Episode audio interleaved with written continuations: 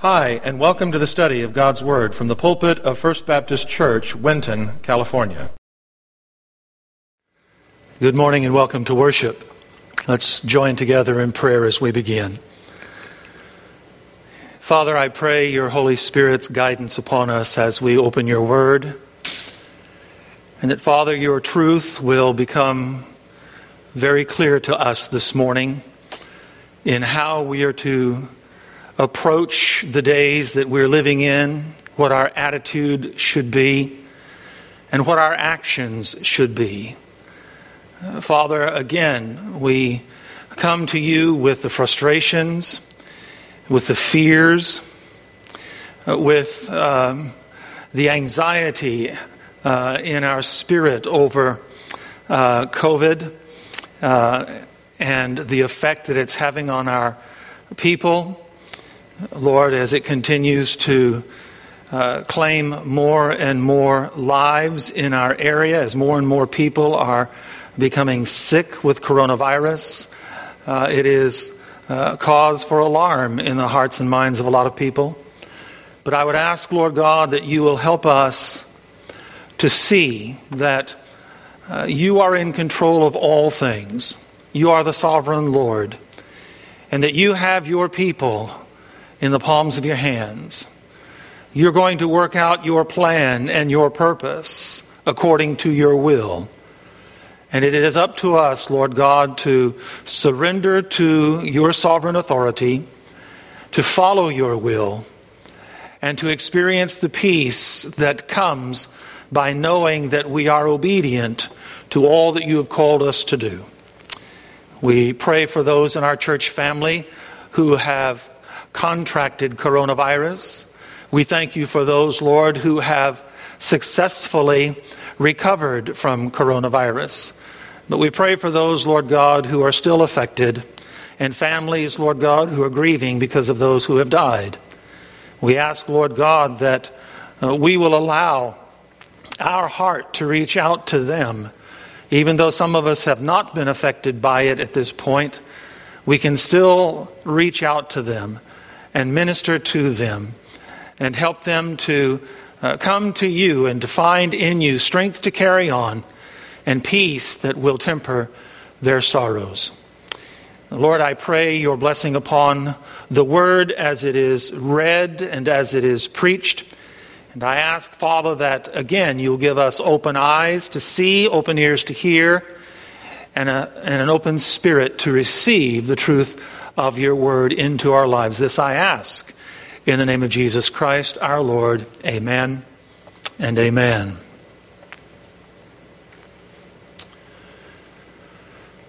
As Nancy and I sat on our back patio one morning this past week, we talked about our children and our grandchildren and our extended family as we always do and how their lives are progressing, uh, the advancements that they are making, as well as some of the disappointments that they're experiencing and the issues that they're facing. We also thought of those in our church family who are struggling in these days with health issues, with financial issues and with vocational issues. We know that uh, this pandemic has closed many businesses, and so uh, many people are out of work and they can't pay their bills, and they are anxious over what the future holds and how they're going to fare uh, during the course of this pandemic. And we know that a lot of people are fearful afraid that they're going to contract the disease, afraid for family members and friends who have already contracted the disease, some who are being quarantined, others who are being hospitalized, and even some who have died. We discussed the pandemic itself and its impact on not only this church, but churches all up and down the valley and throughout the state. and how pastors and church leaders are wrestling with the tension between what they feel they want to do with regard to their church and worship and ministry and what the governing authorities say that we should do. It creates a real tension in our hearts and in our minds. And we want to do what is right uh, by our government because Romans chapter 13 tells us to have respect for the authorities that are over us because God has placed government over us to regulate our civic lives. But we also want to do right by God and by His people, to do what God has determined that we as a Christian church should do. And so, in our discussions with regard to the pandemic and its uh, effect on our church family, we look at all of the options. We weigh all of the options. And Nancy and I, we come to a decision as to what we believe God would have us do. But we're also concerned about the political fiasco of our state and our nation. We're concerned about the economic grave that we're digging for future generations with all of the bailout money that's being issued with nothing to back it up, and how that's going to affect our children and our grandchildren and their children in trying to pay back the deficit that it creates. We're concerned about the continuing racial divide, and it seems like the racial issue has been around for centuries, and it has been. But in this generation, I became acutely aware of that when I was a teenager. And it seems like the racial divide since the times of my teenage years has grown wider and wider, but now it's becoming more and more critical now it's becoming more and more of a heartache to the people of our state and to the people of our nation. We're concerned about the anger and the resentment and the bitterness and the hatred and the violence that seems to be consuming our people. So Nancy and I, we sat, and in the silence that followed our discussion, I know that we were both wondering if there's ever going to be an answer to all of this, or if this is really the beginning of the end for us and for all of us. But I'm sure generations before us have thought and have felt the same things as they were going through the years of World War II and World War I, as the nation experienced the Great Depression, as people were going through the Dust Bowl period. And certainly, these thoughts and these feelings were very present in the hearts and the minds of the people as the Civil War erupted and dragged on for a number of years. How long, O Lord, must I call for help? But you do not listen. Violence is everywhere. I cry but you do not come to save. Must I forever see these evil deeds? Why must I watch all of this misery? Wherever I look, I see destruction and violence. I'm surrounded by people who love to argue and fight. The law has become paralyzed, and there is no justice in the courts. The wicked far outnumber the righteous, so that justice has become perverted. Sounds like today's news, doesn't it? It is. But it's also yesterday's news. In fact, these were the words of the prophet Habakkuk.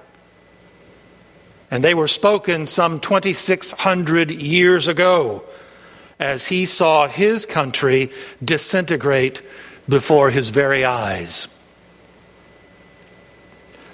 Habakkuk, who was a prophet of God, lived to see the days when his world came crashing down around him. He lived to see the southern kingdom of Judah destroyed by King Nebuchadnezzar and the Israelites carried off as prisoners to Babylon. 130 years earlier, the northern kingdom of Israel had been destroyed by the Assyrians, and now Judah was on the chopping block. It again reminds me of the words of George Santayana, who said, quote, those who cannot remember the past are condemned to repeat it. Judah forgot how and why Israel imploded, and now she was destined for the same fate. Are we as a nation doomed to the same fate? Not only are we forgetting the history of the rise and fall of nations throughout human history, but we're in the processes of rewriting our history so that the ugliness of past sins will be covered and forgotten. Those who cannot remember the past are condemned to repeat it. The prophet Habakkuk addressed a world that was on the doorstep of disaster. His nation was in chaos. Nebuchadnezzar of Babylon was marching toward Jerusalem like General Sherman marched on Atlanta, and nothing was going to stop him. It was a scorched earth policy. He was going to come in to the city, he was going to come in to the country and completely destroy it. And he did. And in the midst of all of this, God was eerily silent.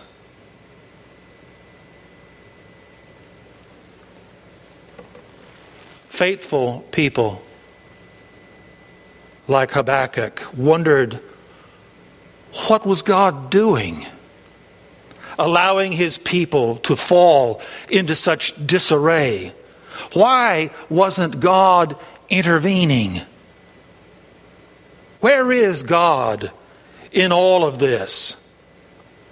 He had given this land to his people. Was he preparing to take it away? He allowed the northern nation of Israel to be destroyed, was it his plan for Judah to be destroyed as well? Where is God in the midst of all of this violence? Where is God in the midst of all of this terrorism? Where is God in the midst of all of this arguing and fighting? Where is God? What is God doing? That he would seemingly be unconcerned about what's going on in our land.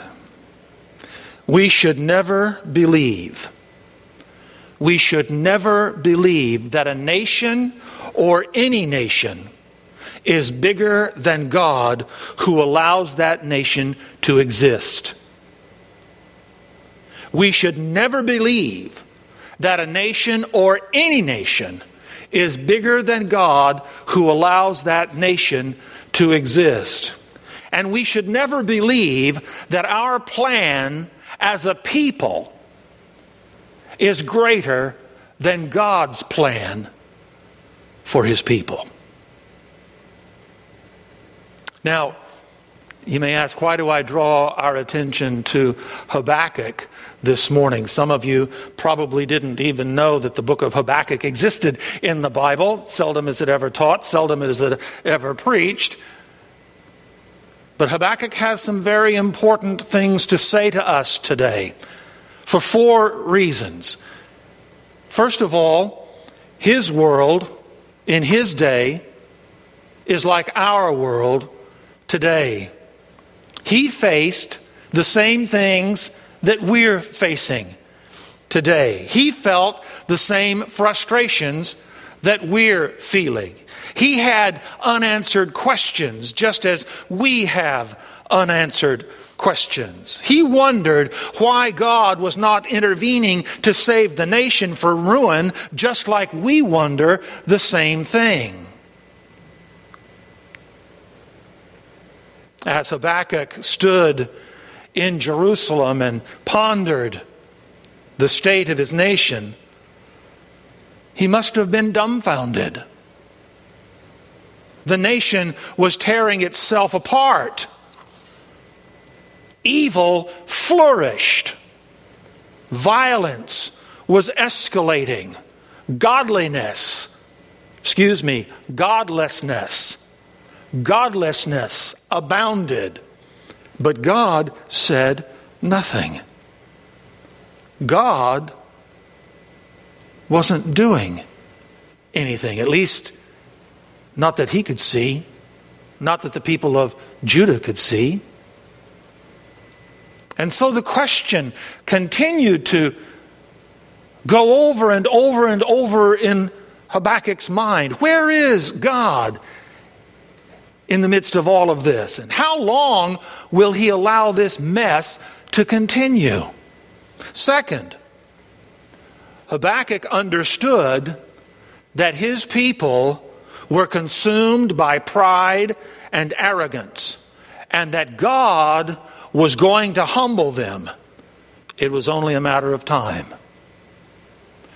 He looked out upon the people. He looked at the palace. He looked at the places of judgment where the courts decided cases. He looked in the marketplace. He listened to the groups of people as they were talking to each other about the affairs of state, what's going on in the city, what's going on in the rural areas.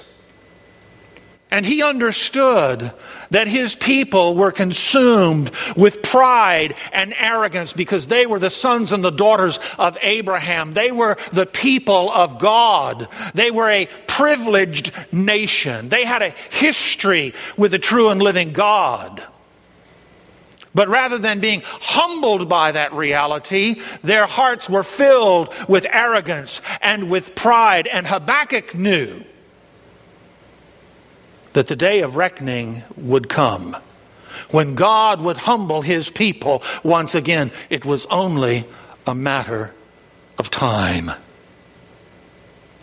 He also knew that in the midst of this proud and arrogant people, there were a few, a remnant, if you will, who were righteous and who lived by their faith in God. Look at verse 4 of Habakkuk chapter 2. Habakkuk chapter 2, verse 4. Behold, as for the proud one, his soul is not right within him, but the righteous will live by faith. These are the words of God in response to the questions that Habakkuk was asking God. Chapter 1 is an ongoing dialogue between Habakkuk and God as Habakkuk was asking all of these questions, and then God responded. And his response to Habakkuk here in verse 4 is that this, there are the proud and the arrogant in the land, but the righteous ones will live by faith. Doesn't mean that they don't have questions, doesn't mean that they're not touched by what's going on in the country, but they're not going to lose their head, they're not going to lose their bearings, they're going to remain faithful to the Lord God. Third, Habakkuk re- reminds us that while God may seem silent, and uninvolved in our world. He is not. It is quite the opposite. God always has a plan to deal with evil and will administer his justice eventually. We may want it to happen now. We may be saying to ourselves or to others, the justice of God is long overdue in this country. But God always has a plan to deal with evil, and he will administer his justice in his time, according to his timetable. Fourth, Habakkuk encourages us to wait on the Lord. He encourages us to wait on the Lord. Now, that's tough, isn't it?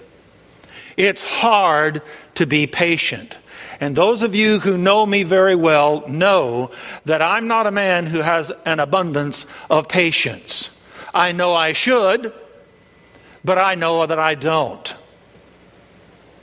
And it is hard for me, just like it is hard for many of us, to wait on the Lord.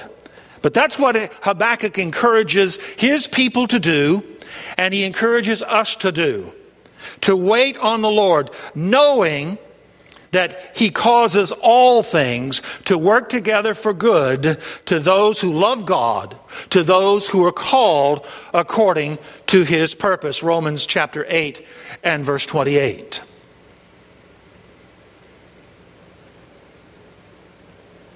Habakkuk is so much like many Christians today. He asked God the kinds of questions that many of us are asking God. Why do you allow evil and wickedness to sweep over the land?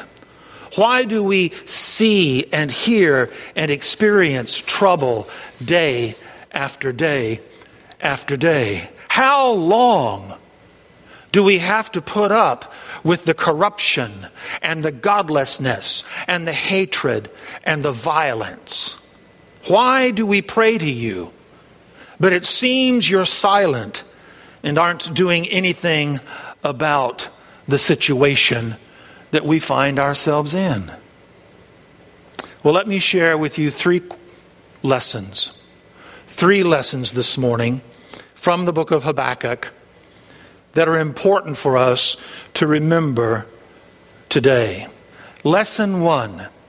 The first lesson I want you to note is this although it may seem that God doesn't hear us and remains silent and unconcerned, He is completely aware and in control of what's going on in His creation.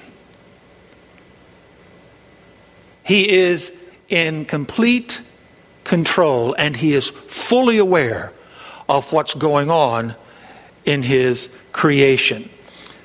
Look at chapter 1, Habakkuk chapter 1 and verse 5. Look at verse 5 in chapter 1. Habakkuk has asked God certain questions in verses 2 through 4, and God answers him in verse 5. He says, Look among the nations, observe be astonished, wonder, because I am doing something in your days. You would not believe it if you were told. God was telling Habakkuk that he is actively involved in what's going on in the nation that he is fully aware of what's happening in Judah. And he said, I want you to look not only look at what's going on here within the borders of the country, but look beyond the borders and see what I am doing among the nations that surround you. Now, I want you to understand this. What God was asking Habakkuk to do was very, very necessary.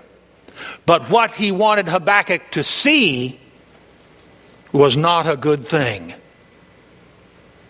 It was not a good thing that God wanted Habakkuk to see what was going on in the nations that surrounded Judah. The work that God had been doing behind the scenes was not going to be what he expected. These words here in verse 5 observe, be astonished, wonder.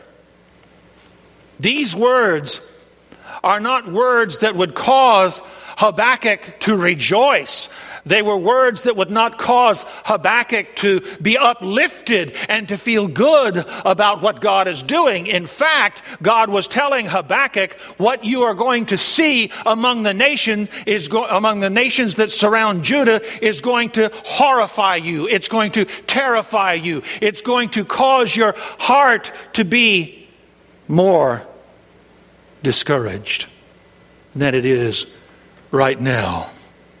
God told his prophet to look among the nations at what he was doing. What was God doing? He was preparing the nations for war. Who were they preparing to conquer? They were preparing to conquer Judah.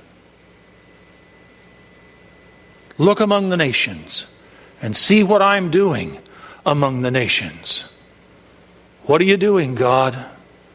I'm preparing the nations for war. Who are they going to march against, God? They're going to march against your people. Look at verses 6 through 11, same chapter, Habakkuk 1.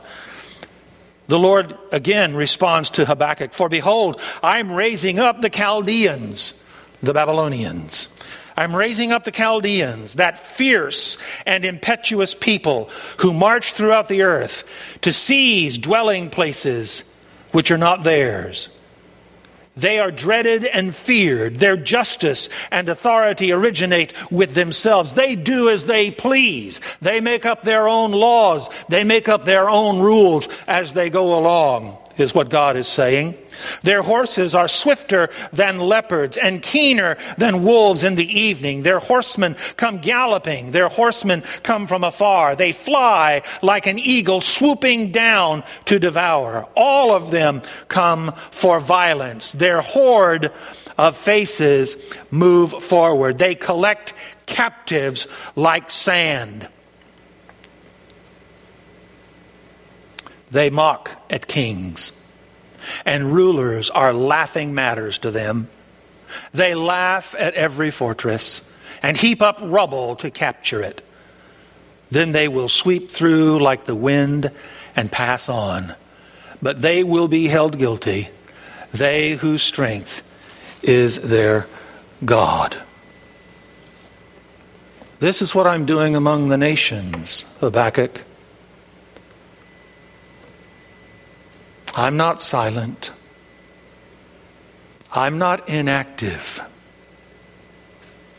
I am preparing for my plan for my people to be carried out. Albert Barnes says it was an aggravation of their punishment that God, who had once chose them, would now choose these whom he had not chosen to chasten them. It was an aggravation of their punishment, of the punishment of Judah. That God, who had once chosen them as his people, would now choose those, the Chaldeans, the Babylonians, whom God has not chosen to be his people, to be in the instrument of punishment. Now, Habakkuk and the Judeans should not have been altogether unexpected of this. The Hebrew people had a history with God that was on again, off again. Like the church of Laodicea in Revelation chapter 3, verses 14 through 22, they were hot for God at one moment and they were cold toward God the next moment. They were mediocre. They were tepid. And it nauseated God. It made him sick to his stomach. So that he had threatened the church at Laodicea that he would spew them out of his mouth, he would vomit them out of his mouth. And it's the same attitude, it's the same history that the children of Israel had with God for the centuries that they were in the land that God had promised them. They repeated the cycle of faith and faithlessness so many times, it was dizzying to the prophet. God was forever knocking on the door of their hearts to gain entrance in and among his people. Again, those who cannot remember the past are condemned to repeat it. They had a prime example of what was going to happen to them in their brothers and sisters in the northern territory the northern kingdom of Israel. As a whole, the Jewish people were the repository of the statutes and commandments and precepts and oracles and history of the Lord God to and among his people. They were truly a blessed people. But through the years, they had become the very things that they had despised in other nations violent, unjust, wicked, contentious, quarrelsome, destructive. They had forgotten their history. They had forgotten the history of God among them. Didn't God say through his servant Moses, prior to entering into the promised land, back in Deuteronomy chapter 28 and verse 15? But it shall come about if you do not obey the Lord your God to observe to do all his commandments and his statutes with which I charge you today, that all these curses will come upon you and overtake you. And then Moses detailed the punishment that God would bring upon his disobedient people. And he summed it all up in Deuteronomy 28, verses 49 and 50. He summed it all up by saying, The Lord will bring a nation, the Lord will bring a nation against you from afar, from the end of the earth as the eagle swoops down, a nation whose language you shall not understand, a nation of fierce countenance, who will have no respect for the old, nor show favor to the young. Moses. Hundreds of years before Israel crossed the Jordan River under the leadership of Joshua, hundreds of years ago in their history, Moses warned them that they would become a disobedient and rebellious people, and God would send a nation, a specific nation, to punish them as an instrument of God's judgment for their rebellion and disobedience. He sent Assyria to the northern nation of Israel and he was preparing to send Babylon to the southern nation of Judah. And if you go back to that passage in Deuteronomy 28 and read through the details of the punishment that the Hebrew people would suffer under Assyria and under Babylon, the details of that punishment that they would be subject to would rival any horror flick that John Carpenter can produce today.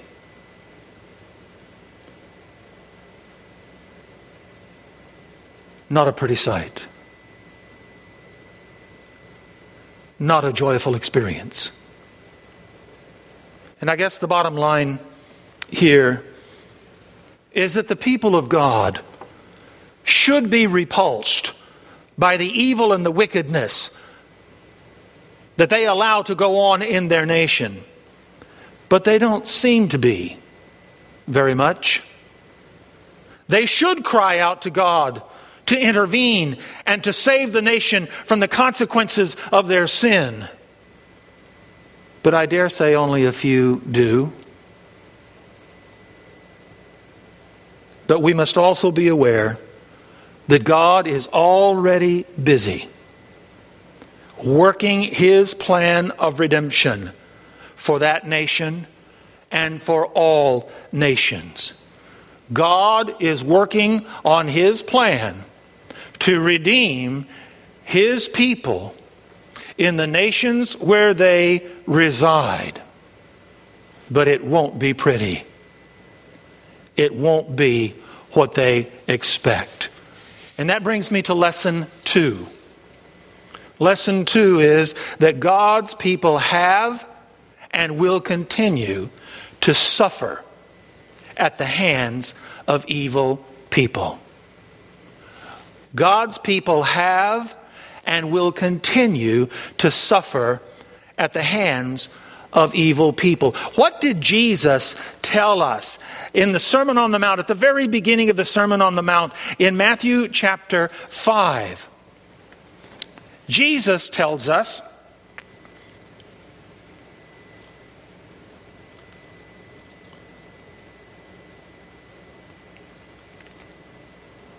Blessed are those, verse 10 Blessed are those who have been persecuted for the sake of righteousness, for theirs is the kingdom of heaven.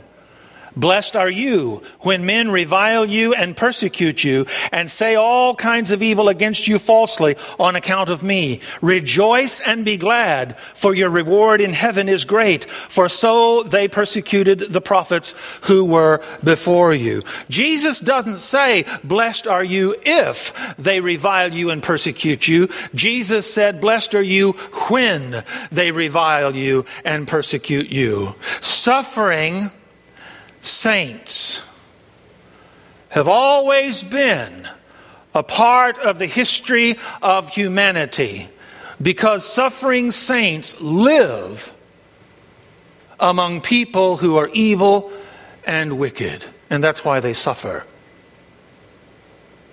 When God purges the land of sin and all of its effects, God's people will suffer as well. Not because that they are guilty of the sins that brought on the judgment, but because God has a plan for redemption of the people involved as his faithful remnant. God's plan for redemption.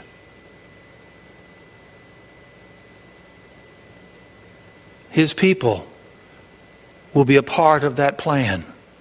He has a purpose for his people as he purges the land of sin. And we'll get to that in just a moment. But think back with me, if you will. When God sent the plagues to destroy Egypt under the ministry of Moses, did God's people remain unaffected? No, they didn't. The plagues didn't destroy them like it did the Egyptians, but they were affected by those plagues nonetheless. In the very initial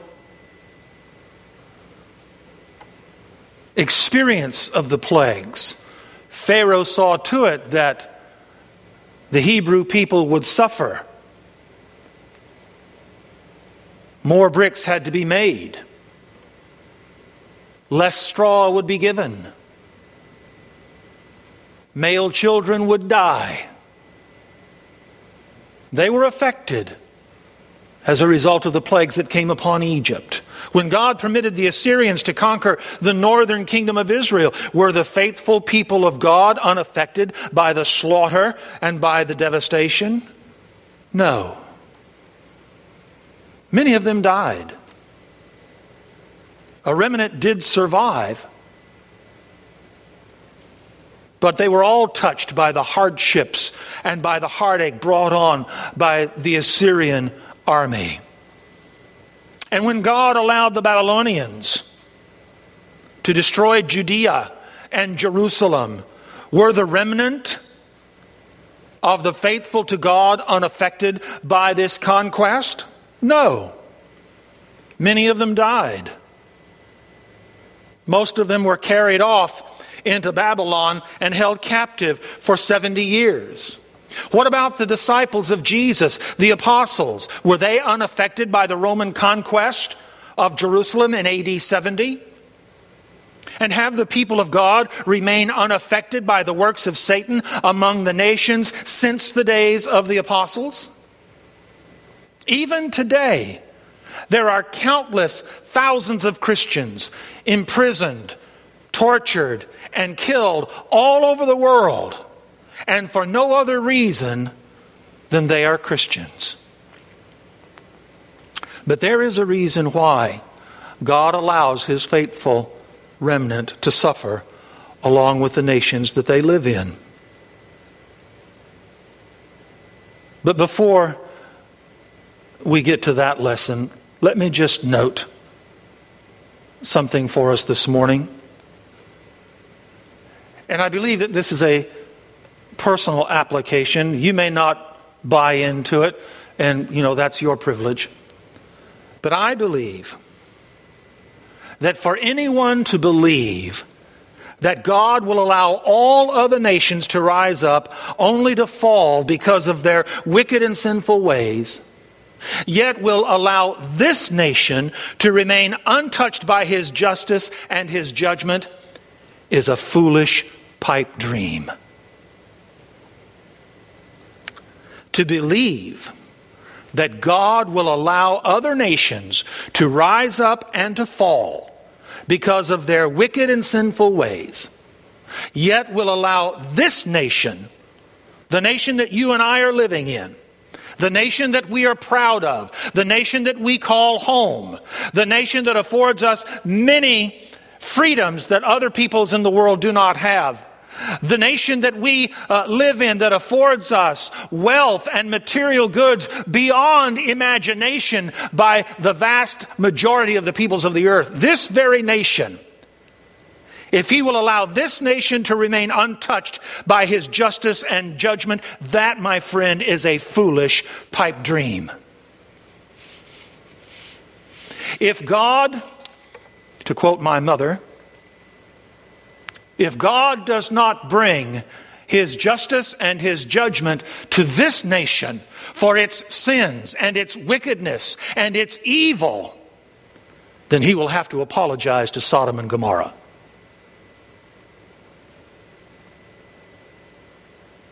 And I believe that with all of my heart. In fact, I believe that we're seeing the beginnings of that judgment this very day. So, what should we do? That brings me to lesson three stay faithful to God and to the Lord Jesus Christ, the captain of our salvation. Stay focused on the Lord Jesus Christ. Stay firmly fixed on the truth of God's Word. Seek the fellowship and the leadership of the Holy Spirit every day and every moment of the day. Look at verse 12, Habakkuk 1 and verse 12. Habakkuk chapter 1 and verse 12. After God answers Habakkuk's question, Habakkuk responds, Art thou not from everlasting, O Lord, my God, my Holy One? We will not die. Thou, O Lord, hast appointed them to judge, and thou, O rock, has established them to correct. God gave, or God painted, a very bleak, a very dark, a very troublesome picture for Habakkuk as to what he is doing in the nation of Babylon, preparing them to come and to be the instrument of judgment on Judah. And Habakkuk responds by saying, Lord, you have always been our God. You've always been faithful to us. You will not permit your faithful ones to die.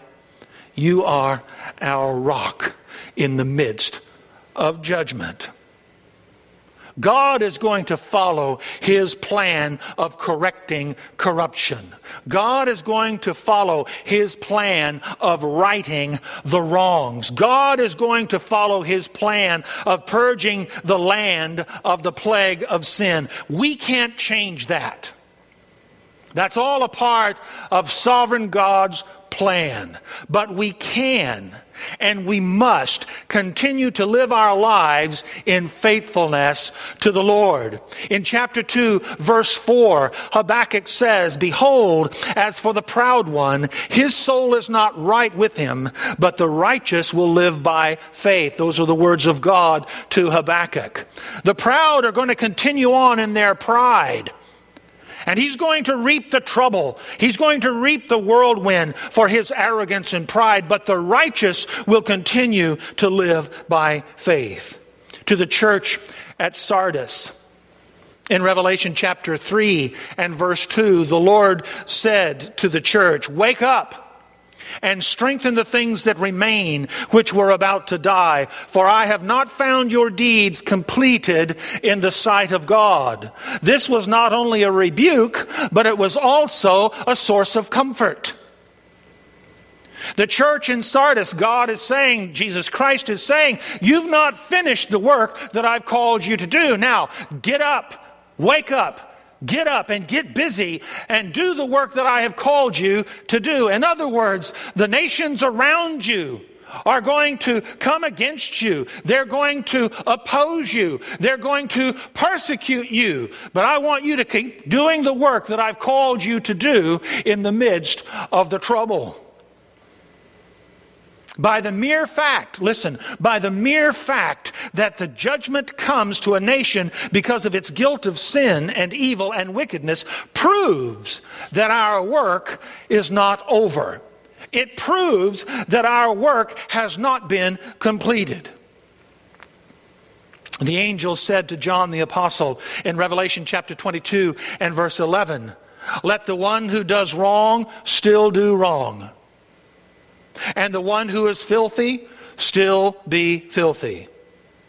But let the one who is righteous still practice righteousness, and the one who is holy still keep himself holy. In other words, they're going to do what they're going to do. They're going to continue to dream up plans of evil, plans of, of greed, plans of power mongering, plans of war. They're going to continue to let the machinery of wickedness and evil and sin continue on. But you do what I have called you to do. You be what I have called you to be. You be holy, and you stay righteous. I think of Daniel, Shadrach, Meshach, and Abednego in Babylon. These were teenage boys. And they suffered the destruction of their homeland, Judah. They were living in Judah when Babylon came knocking on their borders. And when Babylon came in and destroyed the nation and took thousands of the Jewish people captive to a foreign land, Daniel, Shadrach, Meshach, and Abednego were a part of those held prison, held prisoners in Babylon. But they were not like most of the Hebrew people that found themselves in Babylon. Most of the people, the Hebrew people in Babylon, sang this song By the rivers of Babylon we sat down and wept. When we remembered Zion, upon the willows in the midst of it, we hung our harps. For there our captors demanded of us songs, and our tormentors mirth, saying, Sing us one of the songs of Zion. How can we sing the Lord's song in a foreign land? In other words, the vast majority of the Hebrew people in Babylon just sat down and cried and mourned and wept and complained about all of the things that had befallen them. And I'm sure there were those who spoke with each other how could God let this happen to us? Why didn't God do something about this? Why did God allow King Nebuchadnezzar and the Babylonians to kill our people and to take the rest of us prisoners? Why did He allow our nation to be destroyed and our city to be destroyed and our beautiful temple to be destroyed? And they lamented and they wept and they cried but not Shadrach, Meshach, and Abednego, not Daniel. That was not their attitude. They didn't sing that song in Babylon. No. They were righteous young men, and they practiced their righteousness in a foreign land, among godless people, and under the authority of a pagan king. They were holy young men, and they kept themselves holy before the Lord despite their situation.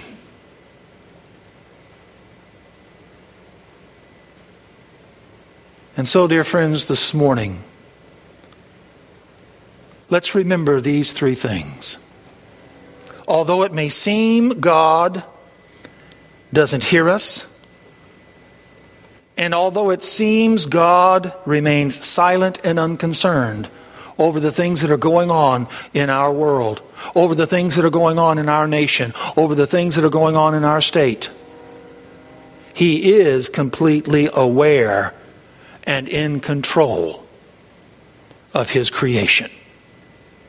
He is the sovereign Lord, not the one sitting in Sacramento, not the one sitting in D.C not the ones who meet together in their chambers and plan out their plans. God is the sovereign Lord over creation, and He knows what He's doing. He knows what He's doing. Second, God's people have and will continue to suffer at the hands of evil people. That has been our track record from day one. Jesus said, Blessed are you when they revile you and persecuted you, because they persecuted the prophets that were before you. We're in good company. We may not like it, but we can be encouraged by it. And third, stay faithful. Stay faithful to the God of our salvation. Stay focused on Jesus Christ. Stay firmly fixed on the truth of God's Word. Stay in the fellowship and of the leadership of the Holy Spirit every day and every moment of the day. Now, one final word. In chapter 3 of Habakkuk, after all of the conversation had ended, after Habakkuk asked all of his questions and God had answered all of his questions, Habakkuk ends his letter with these words, chapter 3, beginning in verse 17. Though the fig tree should not blossom, and there be no fruit on the vines, though the yield of the olive should fail, and the fields produce no food, Though the flock shall be cut off from the fold, and there be no cattle in the stalls, yet I will exalt in the Lord. I will rejoice in the God of my salvation. The Lord God is my strength, and he has made my feet like hinds' feet, and makes me walk on my high places.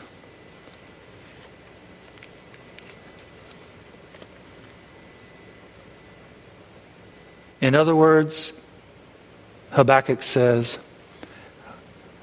God, you're going to do what you're going to do. And you're going to bring this land to ruin. That's your plan. But even though all of these things happen, I'm going to praise you. I'm going to exult in you. I'm going to lift up my heart and my hands and my voice to you. I'm going to rejoice in the fact that you have saved me and that your hand is upon me. I pray that we as a church have that same mind and same spirit in the days that we are living in now. Pray with me. Heavenly Father, we find ourselves in much the same situation as your servant Habakkuk. We're alarmed at the chaos that's gripping the country. We're concerned over the lawlessness that is abounding. We're angry over the senseless violence, sinfulness, wickedness, contention, and destruction that our people seem to be obsessed with. Like Habakkuk, we wonder why you're allowing all of this to continue. Why it seems you're backing away from this nation rather than intervening. Why you seem eerily silent. I ask, Father, that you will open our eyes and let us see that you are at work. That your ultimate plan for the times that we're living in is being worked out. And that soon this nation will see the salvation of the Lord, even if it is a salvation that will ultimately be rejected. That salvation is going to come. Keep us faithful to you. Keep us faithful to your word and to your will. Keep us ministering to those who are prepared to hear and to respond to the gospel of Jesus Christ. Let us use these days to be salt and light to those all around us that they may see our good works and glorify you in heaven. I ask these things in the name of our Lord and Savior, Jesus Christ. Amen and amen. May God grant you peace and joy throughout the remainder of the day and throughout this new week. God bless you.